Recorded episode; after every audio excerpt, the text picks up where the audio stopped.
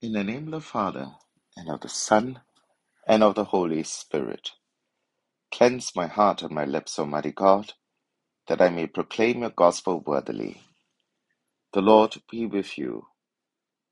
A reading from the Holy Gospel according to Matthew. Jesus instructed the twelve as follows Do not be afraid, for everything that is now covered will be uncovered, and everything now hidden will be made clear. What I say to you in the dark, tell in the daylight.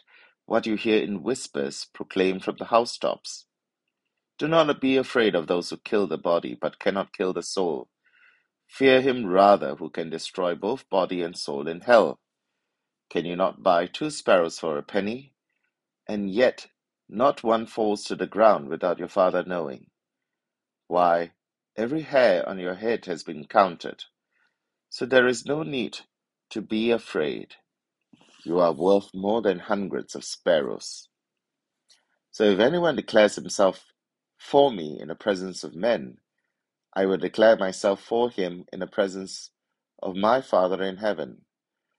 But the one who disowns me in the presence of men, I will disown in the presence of my Father in heaven. The Gospel of the Lord. Anxiety is a part of being human. Fear, worry, and anxiety show up together and feed into each other in the various situations where danger, perceived or real, lurks. It can be frustrating, and sometimes you just have to deal with it on your own terms. But sometimes anxiety can be so overwhelming to the point of crippling us. The bleakness and uncertainty of the future may paralyze us to the point that we are unable to make any decision, process any thought, or take any action. Despite our best efforts to suppress the feeling and get a hold of ourselves, we don't ever seem to completely overcome its harsh grip. In the first reading, we have the prophet Jeremiah bewailing his pitiful situation where he is being persecuted and hemmed in from all sides by his detractors, some of whom had been his friends. He complains that the Lord had seduced him so that he cannot stop prophesying disaster. His suffering, pain, and anxiety are real. There is no doubt about this. He understands that if he stops proclaiming the truth, the persecution will stop, his friends will return, the situation will normalize. But then, instead of giving up and giving in, Jeremiah proclaims his faith. But the Lord is at my side, a mighty hero. Sing to the Lord, praise the Lord, for he has delivered the soul of the needy from the hands of evil men. Rather than allow his emotional and physical torment to move him to abandon his mission, Jeremiah doubles down on his resolve to remain faithful, to persist in trusting God, despite all the challenges that are thrown at him. His story is a lesson for us too. When our hearts align with God's values, we will view the dangers around us differently. Death, discomfort, and dire circumstances don't have the same sting when we have God's eternal perspective. When God's values and our values align, we will understand what is most important and lived out the purpose we were created for. Throughout the Gospels, and especially in today's Gospel passage, our Lord repeatedly tells us do not be afraid. Do not be afraid of speaking the truth. Do not be afraid of intimidation from those who wish to silence you. Do not be afraid of opposition, persecution, and even martyrdom at the hands of your enemies. Do not be afraid because we are of great worth in the eyes of God. At the end of the day, do not be afraid of proclaiming the gospel. There is no denying that it is tempting to stop preaching the gospel or to soften the message in order to make things easier and protect ourselves from suffering and opposition. It may seem for now that whatever is the truth may be passed off by society as a lie, But we are assured by the Lord that those who bravely proclaim and defend the truth will experience vindication one day, even if the tr- truth seems obfuscated in our lifetime. One day, everything that is now covered will be uncovered, and everything now hidden will be made clear. Therefore, despite all the opposition and vilification which we will receive, Christians must continue to speak in the daylight and proclaim the gospel from the housetops. Such bold proclamations may lead to martyrdom. There is no denying that. But our Lord reminds us that the goal of a Christian witness is not just survival and personal safety, but salvation. Do not be afraid of those who kill the body but cannot kill the soul. Fear him rather who can destroy both body and soul in hell. Therefore, we should fear God more than our persecutors. Tell the truth, risk the wrath of the mob, but tell a lie and risk the wrath of God. We should prefer the former to the latter. The martyrs whom we have encountered will testify to this. At the end of the day, the real motivation for our decisions or our actions and our speech should not be fear or public reaction, but rather the judgment from God.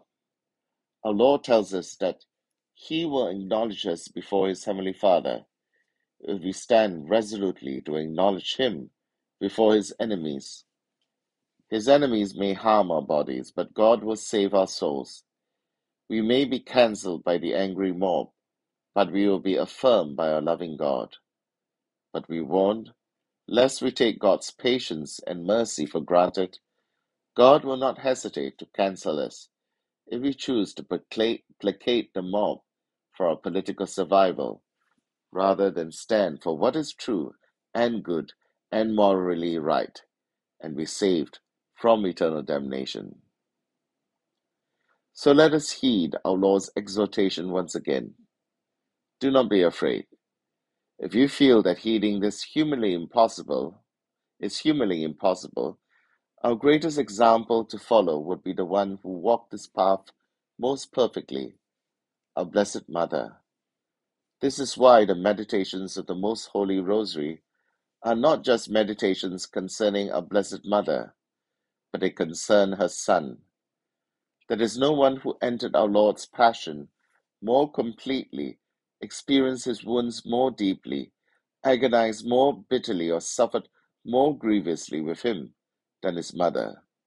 Yet she refused to allow whatever pain, anxiety, and anguish cripple her from keeping vigil by the cross and remaining steadfast at the death of her son, despite the fact that she is now left a childless widow in a society which cares little for her kind.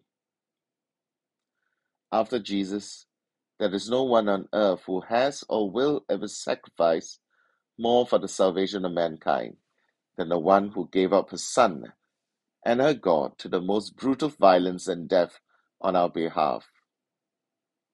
If we follow Mary to the foot of the cross and take her as our mother and teacher, we will come to learn most perfectly how to love sacrificially, how to unite with Jesus in his passion, adore and compassionate him in his pains, and receive the infinite love and mercy that he offers us. In 1381, King Richard II in Westminster Abbey dedicated England to Our Lady as he sought the protection of Our Lady in a face of great political turmoil. At this point, England received the title Mary's Dowry, meaning that England was set aside as a gift, a dowry for Our Lady under her guidance and protection. After three centuries of destruction and religious persecution and suppression, the bishops of England had rededicated England once again to Mary in the year 2020, right in the middle of a raging pandemic.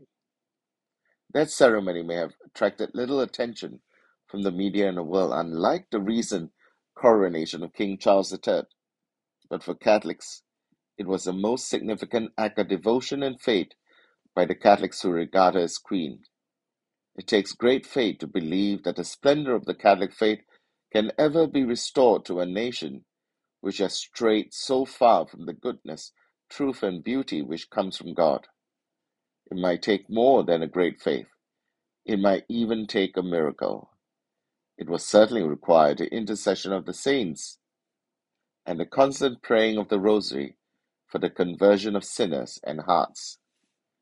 As we draw to the end of our pilgrimage, let us look back with joy and thanksgiving at our whole journey. Certainly, there were many moments of joy, mirth, and camaraderie. Today, let us ask for the intercession of Our Lady of Walsingham, Our Lady of the Rosary, Our Lady of Knock, that we grow deeper in love and friendship, not just among ourselves, but with the one who showed us the true extent of love by his sacrifice on a cross. In the name of the Father, and of the Son, and of the Holy Spirit. Amen.